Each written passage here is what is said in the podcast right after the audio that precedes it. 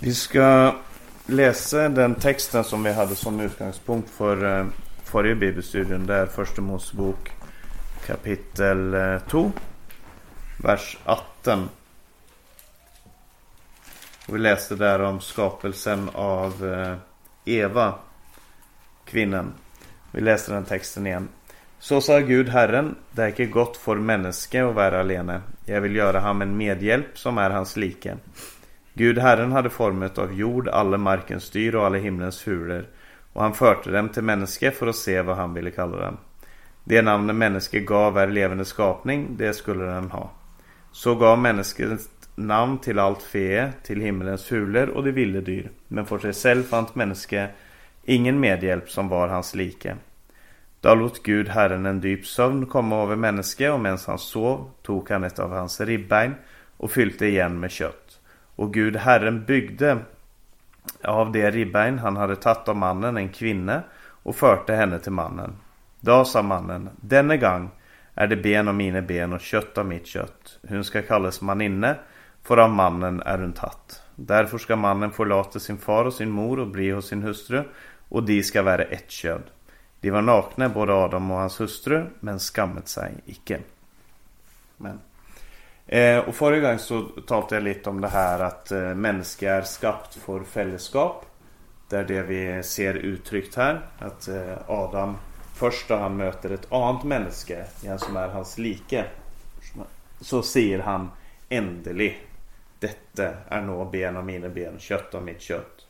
Eh, vi läste Jesus som talade om det här största budet. Du ska älska Herren din Gud av all din hjärta, all din själ, all din kraft och all din förstand. Och du ska älska din näste som dig själv. Eh, och jag sa att det är ett uttryck av den samma tanken. Att det inte bara är en horisontell, en, en, en, en eh, vertikal eh, förhåll till Gud. Men också ett horisontellt förhåll till varandra som ligger till grund för eh, den bibelska tanken. Så läste vi från Salomos höjsang om eh, det här eh, eh, förhållandet mellan bruden och brudgommen och hur de skapar ett, en Edens hage. Hur de blir för varandra en Edens hage. Och så såg vi något hos profeterna hur de så att eh, grunden till att Israels folk, eller framförallt judarna då, det sydliga riket, gick under. Det var för att man inte såg till den fattige till änken, till den farlöse och till den främmande. Man, man begränsat vem det var man såg som sin näste. När man egentligen borde ha sett eh, alla människor som sin nästa, inte bara de som kunde ge en fördelar ekonomiskt, politiskt, socialt och så vidare. Eh, och vi skulle kunna ta med sagt mycket mer från profeterna men jag tror att vi ska gå till Matteus evangelium igen och se hur Jesus eh, analyserade eller eh, studerade, la ut texten i Matteus kapitel 19. Hur han där talar om eh, eh, Adam och Eva. Eh, och i Matteus evangeliums 19 kapitel så, så sker det att någon kommer för att stilla Jesus på pröve. Eh, det står i det tredje verset. Fariséerna kom då till honom för att frista där Det är egentligen det samma ord som för att pröva, testa. Det är stiltan på pröve. Och de sa, är det tillat för en man att skilja sig från sin hustru av vilken som helst grund? Han svarte och sa, har de inte läst att han som skapte dem från begynnelsen skapte dem till man och kvinna? Och sa, därför ska mannen förlata far och mor och hålla sig till sin hustru och de två ska vara ett kön. Så är det icke längre to, men ett köd. Därför det som Gud har sammanföjd, det ska ett människa icke skilja. De sa till honom, varför har då Moses bestämt att den skulle ge hustrun skilsmissebrev och skilja sig från henne? Han sa till dem, fordi dere har så hårt ett hjärta tillåt Moses att dere skiljer dere från deras hustrur. Men från begynnelsen var det icke slik. Men jag säger dere, den som skiljer sig från sin hustru av någon annan grund än hor och gifter sig med en annan, han driver hor och den som gifter sig med en fraskild kvinna han driver hor. Eh, här är då Jesus som blir stilt det här spörsmålet och det spörsmålet är inte tatt utav tommeluften. Det är inte en eh, att de tester ham med detta spörsmålet för att det var eh, en av de stora eh, mellan två stora de två huvudskolorna innenfor judisk tenking. Det var Hillels skola och Schimmels skola. Eh, och den ene sa att eh, det var lov att skilja sig av vilken grund som helst som det står här, skilja sig från sin hustru av vilken som helst grund. Medan den andra skolan sa att det eneste som var tillåt för att skilja sig från sin hustru, det var tillfälle med hor. Eh, och, så det, det var liksom spörsmål och Om man utgick ifrån en text i femte Mosebok kapitel 24. Hvor det står att, eh, eh hvor det talas om skilsmissebrevet. Och där hade då den ena skolan, de som var mer liberala eller vad man ska säga, de hade fångat upp ett lite ord inne där som de mente kunde bety vad, vilken grund som helst. Alltså det blev gitt, alltså om han vill skilja sig från henne på grund av hor och så är det ett litet ord där som de mente, ja men detta kan väl tolkas dit hem att eh, eh, att det här ordet betyder av hor eller av vilken annan grund som helst mye och trycka in i ett väldigt, väldigt lite ord. Men det var det man gjorde. Och, eh, men Jesus gick inte till den texten och analyserade den eller, eller bröt ner det hebraiska ordet och prövade att förklara. Jesus gick istället till eh, det stora spörsmålet Det är hvordan var det Gud tänkte sig det? Alltså de spurte Är det lov Och, och då svarer Jesus med grundtanken. Hvordan tänkte Gud från begynnelsen? Och Guds tanke, det var ett livslangt fällskap.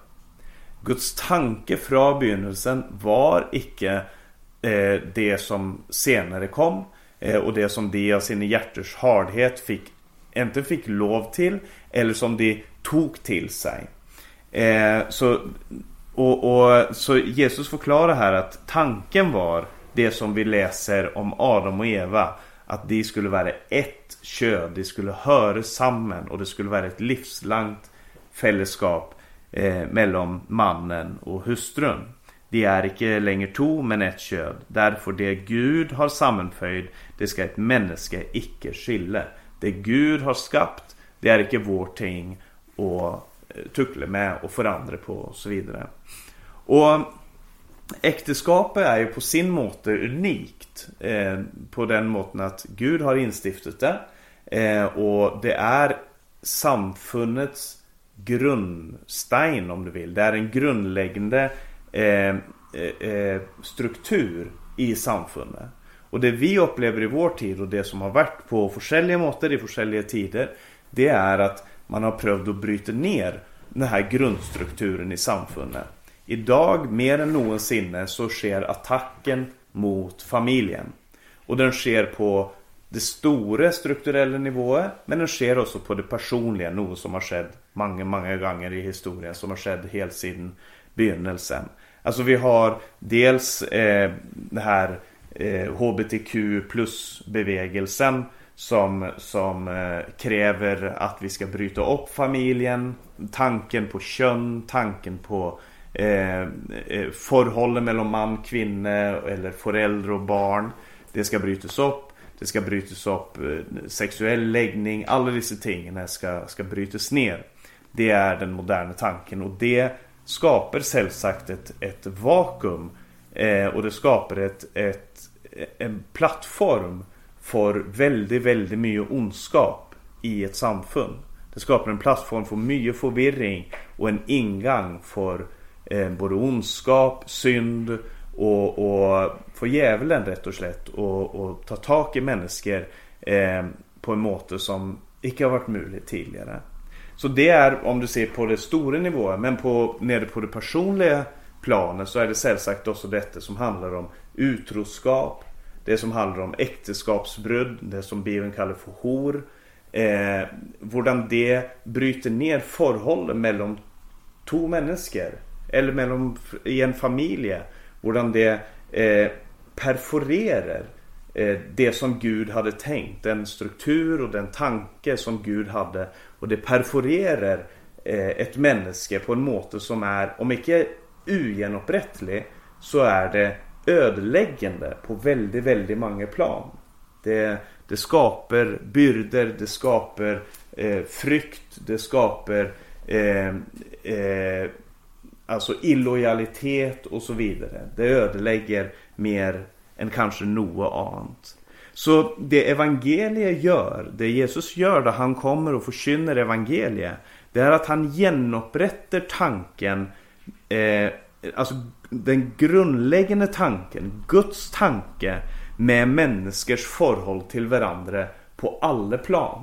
Icke minst det äktenskapliga sam, eh, samvärde. Men Jesus flyttar det här också ut till när han talar om att dere är alla sösken. Gud är vår far och vi är sösken. Det är en familjestruktur som, som Jesus, om inte introducerar så i vart fall gör väldigt, väldigt mycket tydligare. När han kommer och talar om Gud som vår fader. Och eh, det här är ju det begreppet som blir brukt allra mest i Nya Testamentet. När, när troende talar om varandra. Vi är sösken och Gud är vår far. Och det så, så det Jesus gör är att han, han eh, för tillbaka den här tanken om att vara av detsamma kött och blod. Att vi är av detsamma, att vi har ett samhåll. Eh, att vi har en grund till att hålla samman som är mer än något annat som finnes i den här världen. Och det Jesus gör gång på gång på gång på gång Det är att han, han inviterar till, ska vi säga, tankeexperiment. Alla de här förtällningarna som Jesus har, han säger Himmelrike är som och sen Himmelrike är som en man som gick ut för att så. Himmelrike är som tio jungfrur som väntar på brudgummen. Himmelrike, han, han inviterar till en förändrad tanke. Eh, läs bergspreknen för exempel, där han säger att ja, men, Dere gör dere bekymmer för så mycket. Men vad vis Gud var mot dere som man är mot liljorna och som man är mot spurvorna. Tänk dig den verkligheten. Om Gud satte större värde på dig än på en spurv. Varför måtte du då bekymra dig? Och, och självsagt, när, när, de då, när man då begynt att tänka på det här så det är klart. Vi, vi är ju mer än liljorna, vi är mer än spurvorna i Guds ögon för vi är skapt i hans bilder. Men då inviteras vi till himmelrikets världen hvor saker och ting är annorledes. Och det är därför som Jesus kan gå och tala om generositet, om eh, nästekärlighet, om att öppna sitt hem, öppna sitt hjärta för de som tränger, för de som är nödlidande. För det att han inviterar oss till att leva himmelens liv på jorden. Alltså grunden till att Kain dräpte Abel varför det att han önskat något som Abel hade. Han var jalu, han var hatisk, han önskat något som Kain hade. Och, och det var grunden till att saker och ting gick fel för Kain. Han levde icke som om han hade något. Kanske han hade något, kanske han icke hade något. Men han levde icke som om han hade något.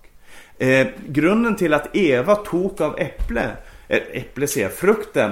Eh, det, det, är ju helt klart för det att hon trodde att Gud håller något tillbaka från mig.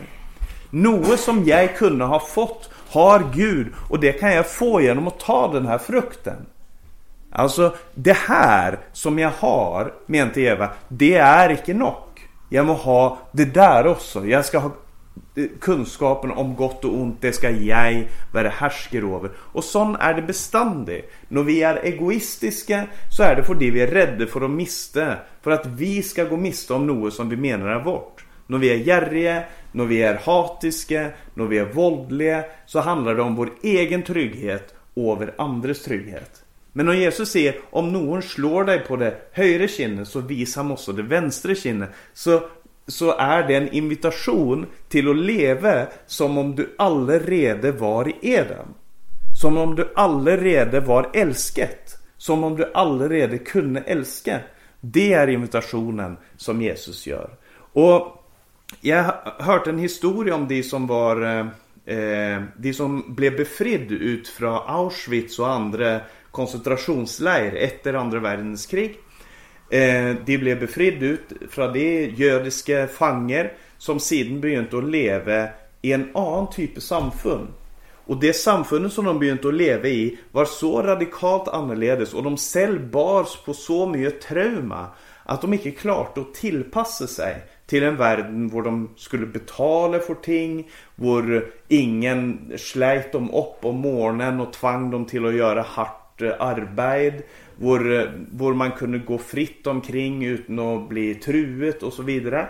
Och Eh, något som en forskare som, som undersökte, som intervjuade och forskade på dessa människorna eh, Något som han lade märke till var att otroligt många av dem samlade på sig väldigt mycket sko. De köpte alltså gam, tidigare fanger från Auschwitz eh, Tidigare som hade gömt sig i, i, i eh, getto i Warszawa och så vidare Judiska eh, som hade varit förtryckta under nazismen de samlade på sko. Och han spurte sig varför samlade de på sko? Och det svar han fick det var att under, under den tiden under det förtrycket, under den terroren som de blev utsatt för så var det forskellen mellan liv och död om man hade sko. Det var forskellen mellan om man skulle leva till nästa dag eller om man inte skulle göra det. Fick du tak i bra sko så kunde du överleva dödsmarscherna. Så kunde du överleva eh, koncentrationslägrens, det här arbetet i koncentrationslägren och så vidare. Att när de blev fri så klarade de inte att frigöra sig från tanken. Det trauma som de bar på, det satt så dypt att jag må ha sko. Och de samlar på sig mycket, mycket, mycket, väldiga mängder med sko. Och det är naturligt. Men det Gud inviterar oss till att göra när vi kommer in i hans rike, det är att tänka som om hans rike var verkligheten. Som om himmelen var här, mitt ibland oss. Som om, om du vill, vi ska leva evigt. Hurdan ville du ha levt idag om du visste att du skulle leva evigt? Hvordan ville du ha levt idag om du visste att Gud hörde din bön? Hvordan ville du ha levt idag om du visste att Gud ska lönna den som tror på han? Det är invitationen som Jesus gör. Bland annat i Lukas kapitel 10 ska gå till Lukas evangeliums tionde kapitel. Eh, den här välkända versen om den barmhärtige samarit, eh, samarien.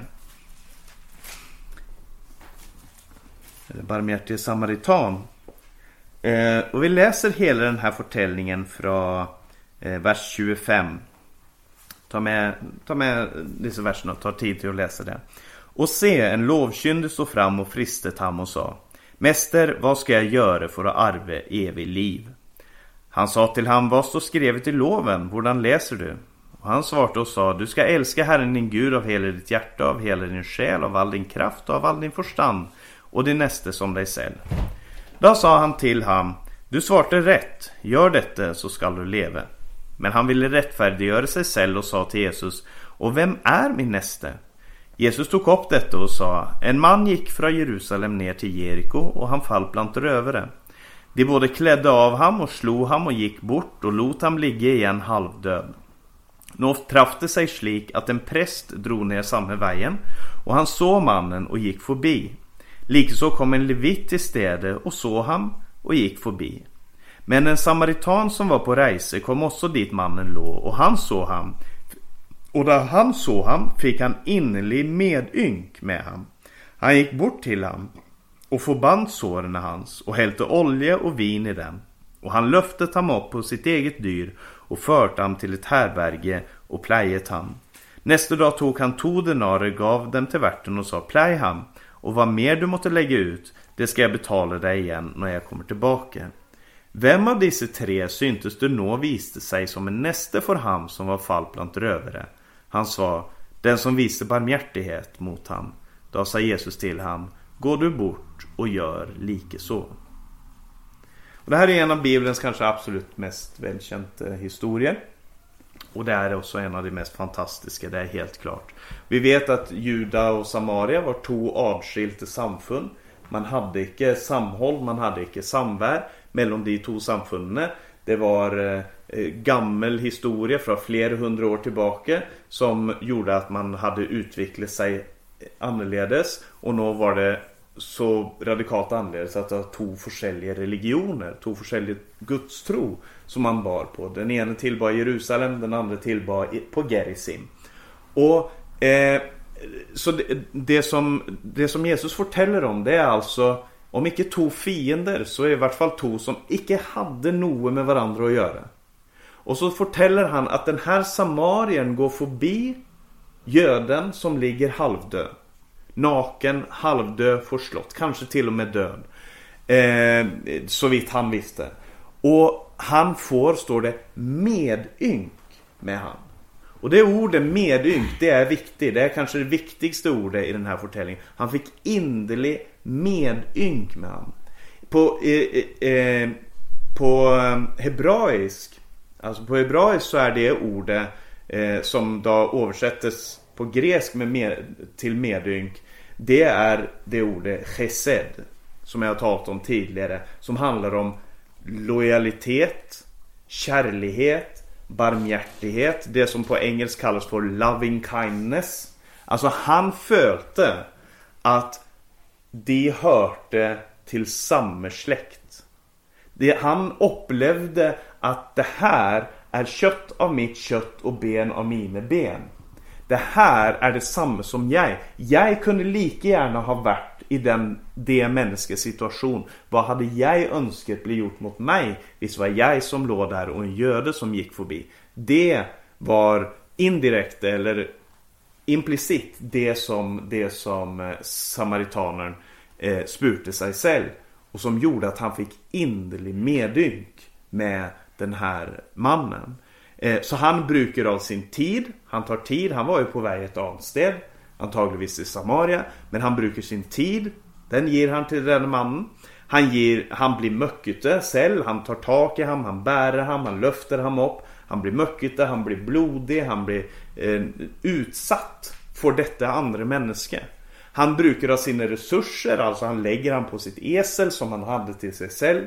Han brukar av sina, eh, av sina pengar. Han ger dessa två denarerna, två dagslöner för att den här mannen skulle få hjälp. Han, han, eh, han visar sig, han brukar också, han, eh, jo han förpliktar sig och kommer tillbaka och betalar det som skulle igenstå. Så han, han, han tid, resurser, pengar, förpliktelser. Allt det här lägger han ner på ett människa som han icke känner. Och som borde vara hans fiende. Var, varför? Vad, vad är det som sker? Han visar lojalitet mot en som icke är från hans närmaste familj. Och det är det som, eh, eh, som Samarien gör. Han behandlar göden som sitt eget kött och blod. Och Jesus eh, säger till den här mannen. Vem var den näste för han som låg där? Vem var den näste för han? Och sa han klart icke en gång och se att det var nog samarien. Han sa det var väl han som hjalp han.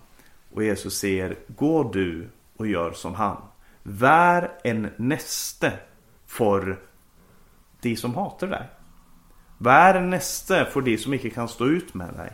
Vär en näste för de som du syns är hopplösa. Och jag spör mig själv, vem är samarien och vem är göden? Visst jag är en av dem, för att säga det så. Vem är det jag... Eh, vem är göden för mig om jag är samarien? Eller vem är samarien för mig om jag är göden?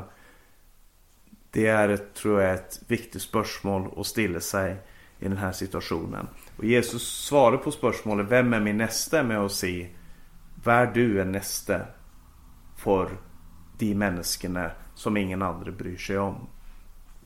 Om vi ska gå till apostlarnas gärningar i eh, Apostlagärningarna kapitel 17 så kan vi se hur Paulus tar tag i berättelsen om Adam och Eva eh, då han talar på Areopagen. Han, eh, eller på Areopagos. Areopagos det betyder eh, Ares höjde. Ares var krigsguden eh, i, den eh, greske grekiska tro. på latin så heter han Mars. Kanske mer känt som Mars. Ehm, som har gett namn till både en eh, månad och en planet. Det är krigsguden. Och han... Eh, eh, där på Areopagos så samlade folk sig för att för att bli dömt. Där satt eh, rådet i byn, de som kunde ta beslutningen. Och dit kommer Paulus ehm, Eh, då han har varit runt och sett i byn i Aten. Har han sett alla dessa gudebilderna och han har sett en eh, statue till en ukänd gud. Och han blir upprört och han eh, börjar att tala med någon människa där. Och det tar han med till Areopagen och säger vad är det för en ny lärare du förkynner? Vi vill gärna höra vad det är du har att komma med. Och han börjar att preka där och då ser han som i, om vi läser i det 24, från det 24 versen. Gud, han som skapte världen och allt som är i den, han som är herre över himmel och jord, han bor icke i templer som är byggd med händer. Heller icke lade han sig tjäna av, Noe, av människohänder som om han trängte till Noe. För det är han själv som ger alla liv och onde och alla ting. Han låt alla folkeslag av ett blod bo över hela jorderike och han satte faste tider för dem och bestämte gränserna mellan deras bostäder. Detta gjorde han för att de skulle söka Gud om de kanske kunde föla ham och finna ham ända han icke är långt borta från en eneste av oss. För det ham är det vi lever och rörer oss och är till, så som också någon av deras eh, egna diktare har sagt, för vi är också hans släkt här, här brukar alltså Paulus eh, fortällningen om Adam och Eva utan att citera den för det självsagt dessa atenarna de, de kunde inte historien eh, från bibeln de visste inte något om eh, Adam och Eva. Men han säger att eh, eh, att vi kommer från det samma människa. Eh, han, eh, han, han talar om att alla folkeslag av ett blod det är vi kommer från det samma blod. Och det är grundläggande för att i det hela tatt kunna förkynna evangeliet. Forskjellige mytologier i antiken och tidigare än det. De hade forskjellige fortellinger om hur människor blev till. Någon talade om att mannen blev gjort sån och kvinnan blev lagd sån för att markera forskellen mellan man och kvinna. Någon sa att detta folkeslaget här, det var skapat av den guden, men det folkeslaget där, det var skapat av en annan gud. Och så skapade man splittelse mellan eh, människor. Men Paulus säger, vi är alla från ett blod och vi är alla från den samme Gud. Och det ser han, den tanken finns till och med hos deras egna skalder. Och så citerar han, han säger en av deras egna skalder, han kanske borde ha sagt en av våra för det att eh, den här skalden Aratos som han citerar här, han var från Tarsus. Han var från Paulus egen eh, jämby.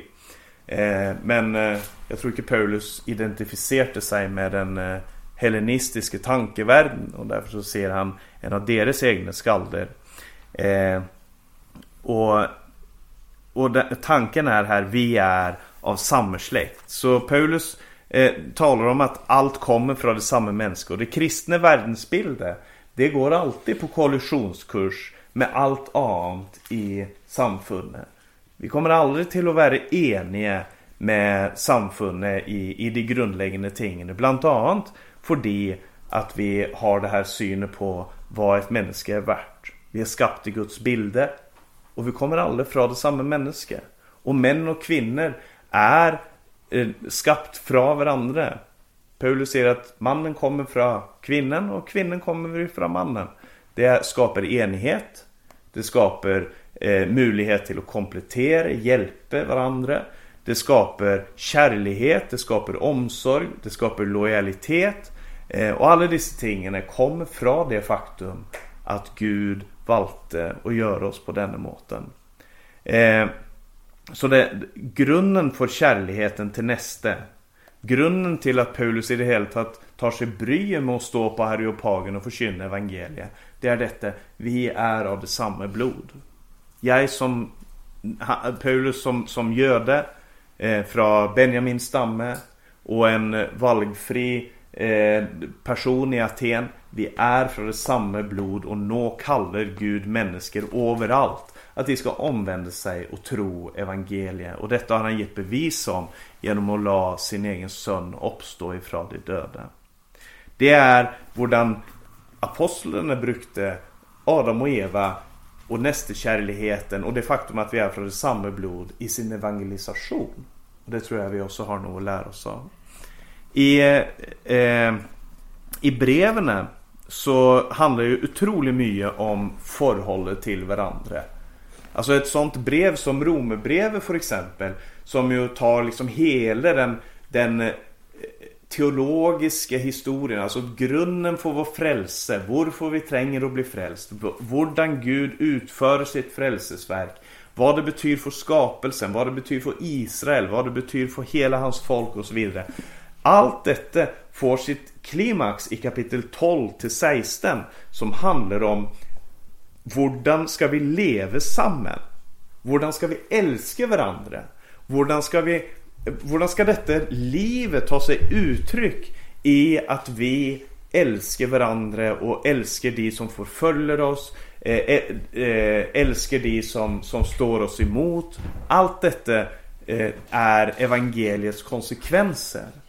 Och vi ska läsa någon vers i första Johannes brev. Första Johannes brev kapitel 4. Eh, för det att dessa breven fortäljer ju mer än om att vi bara kommer från Adam. För de ser att vi kommer också från Kristus. Alltså biologiskt, fysiskt så har vi vår förfader i Adam. Men eh, vi, vi har fått del av Kristus genom den ond som han lar bo i oss. Gud lar sin ond bo i oss och därför så hör vi samman. Eh, vi har Guds Son och Gud har älskat oss och gett sitt liv för oss. Och i det fjärde kapitlet i första Johannes brev så står det i det tolfte verset eh, Ingen har någonsin sett Gud. Där som vi älskar varandra, då blir Gud i oss och kärligheten till ham är blivit fullkommen i oss. Guds kärlighet som är uttryckt i att Jesus döde för våra synder den når sitt mål om vi älskar varandra. Det är det han säger här. Ingen har sett Gud. Där som vi älskar varandra, då blir Gud i oss och kärleken till ham är blivit fullkommen i oss. Så vår kärlek till ham, som är en reflektion av hans kärlek till oss, den tar sig uttryck i att vi älskar varandra. Alltså, Samaritanerens barmhärtighet tog sig uttryck i tid, pengar, resurser, förpliktelser, allt det här tog det sig uttryck. i Vår kärlek till Gud och Guds kärlek till oss Guds kärlek till oss tar sig uttryck i att han har gett sin egen son till genlösning för våra synder. Och vår kärlek till Gud tar sig uttryck i kärlek till varandra. Att vi ger våra liv för varandra.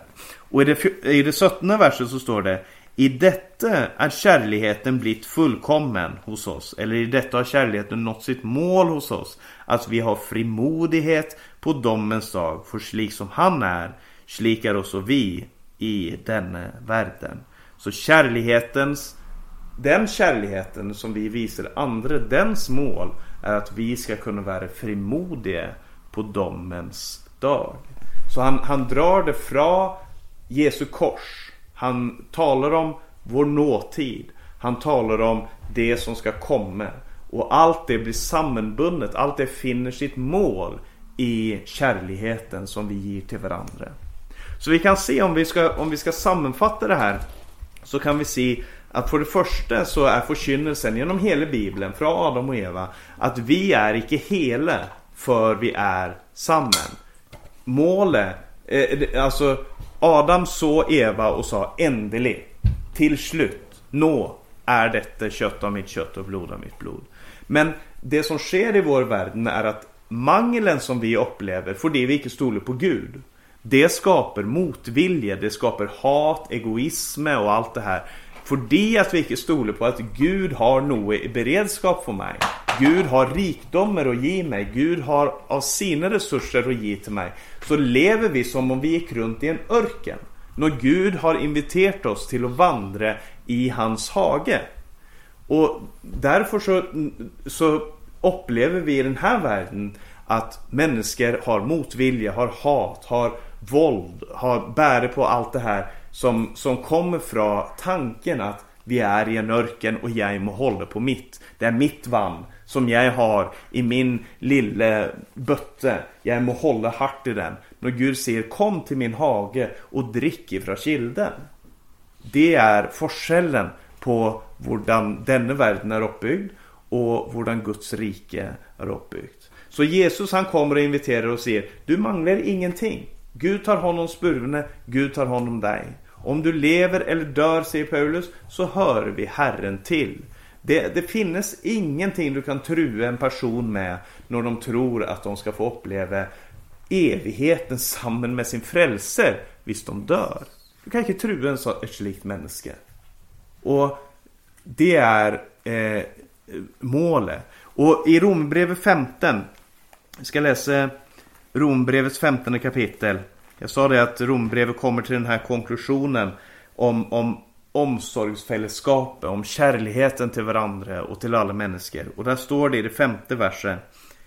Må så tålmodets och tröstens Gud ge dere och ha ett sin inbyrdes efter Jesu Kristi förbilde för att dere samstämmig och med en mun kan prisa Gud, vår Herre Jesu Kristi far.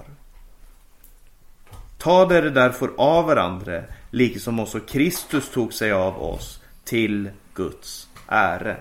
Alltså, tålmodets och tröstens Gud. Vi tränger tålmod och vi tränger tröst. Vi tränger hjälp ifrån Gud. Han ska ge dig att ha ett sin. Alltså vara förent i sinnet.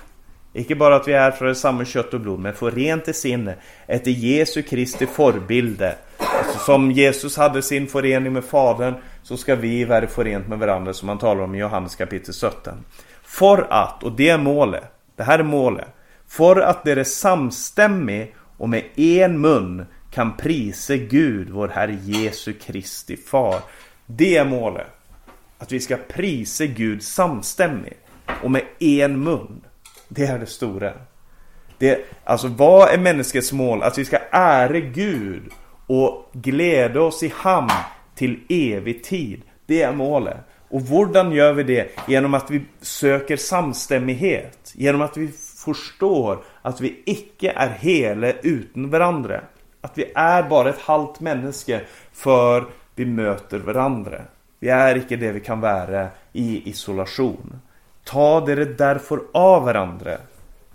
Eh, like som också Kristus tog sig av det. Och vi ska läsa till sist. Johannes uppenbaring kapitel 7. Det är den skaren som kommer ut från den store trängsel. Eh, I vers 9 så står det Johannes uppenbaring kapitel 7 och vers 9.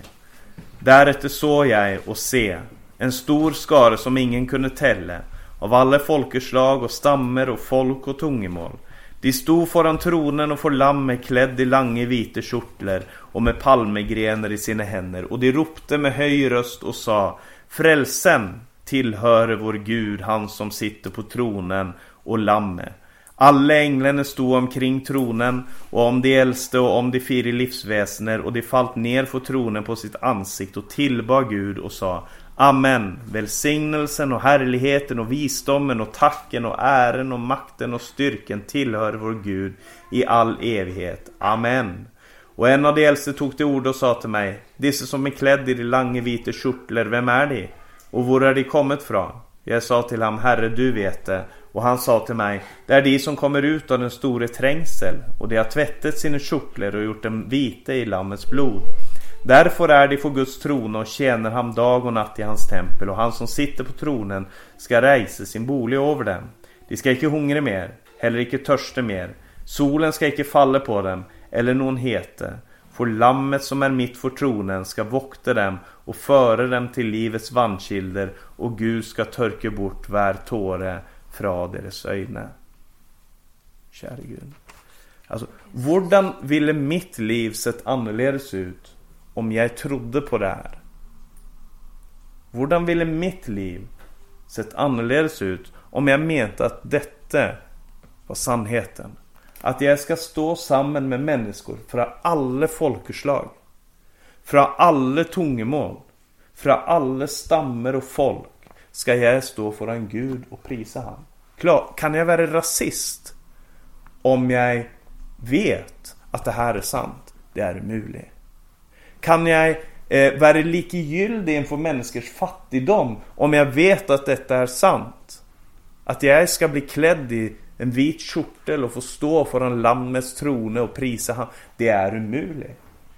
Kan jag eh, gå runt med järrighet i mig själv om jag vet att detta är sant? Att han ska föra mig till vanskilde?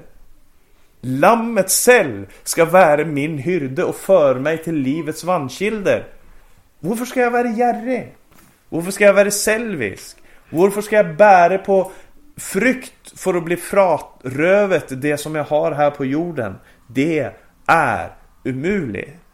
Hur kan jag leva i isolation om jag vet att jag är en del av den store vite flock som ska stå och prisa honom i all evighet? Det är umuligt.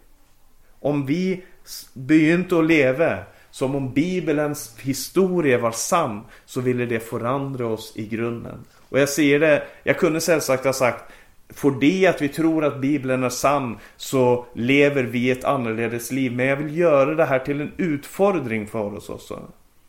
Vad ville det betyda för dig om du trodde på detta? Och du säger självsagt, ja men jag tror på detta. Fantastiskt, väldigt bra. Spör dig själv om det är en dissonans mellan det du tror på och det livet som vi lever.